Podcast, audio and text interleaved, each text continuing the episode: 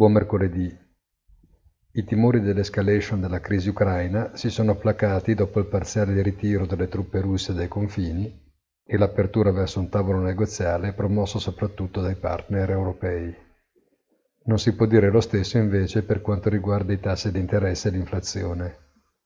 L'effetto distensivo del primo punto dispiega tutta la sua forza sul mercato azionario, che azzarda l'ennesimo recupero con vigore particolare nel comparto tecnologico. Corregge vistosamente il prezzo del petrolio, solo frazionalmente l'oro, mentre restano al momento minime le variazioni sul mercato delle valute. Buona giornata e come sempre appuntamento sul sito easy-finance.it.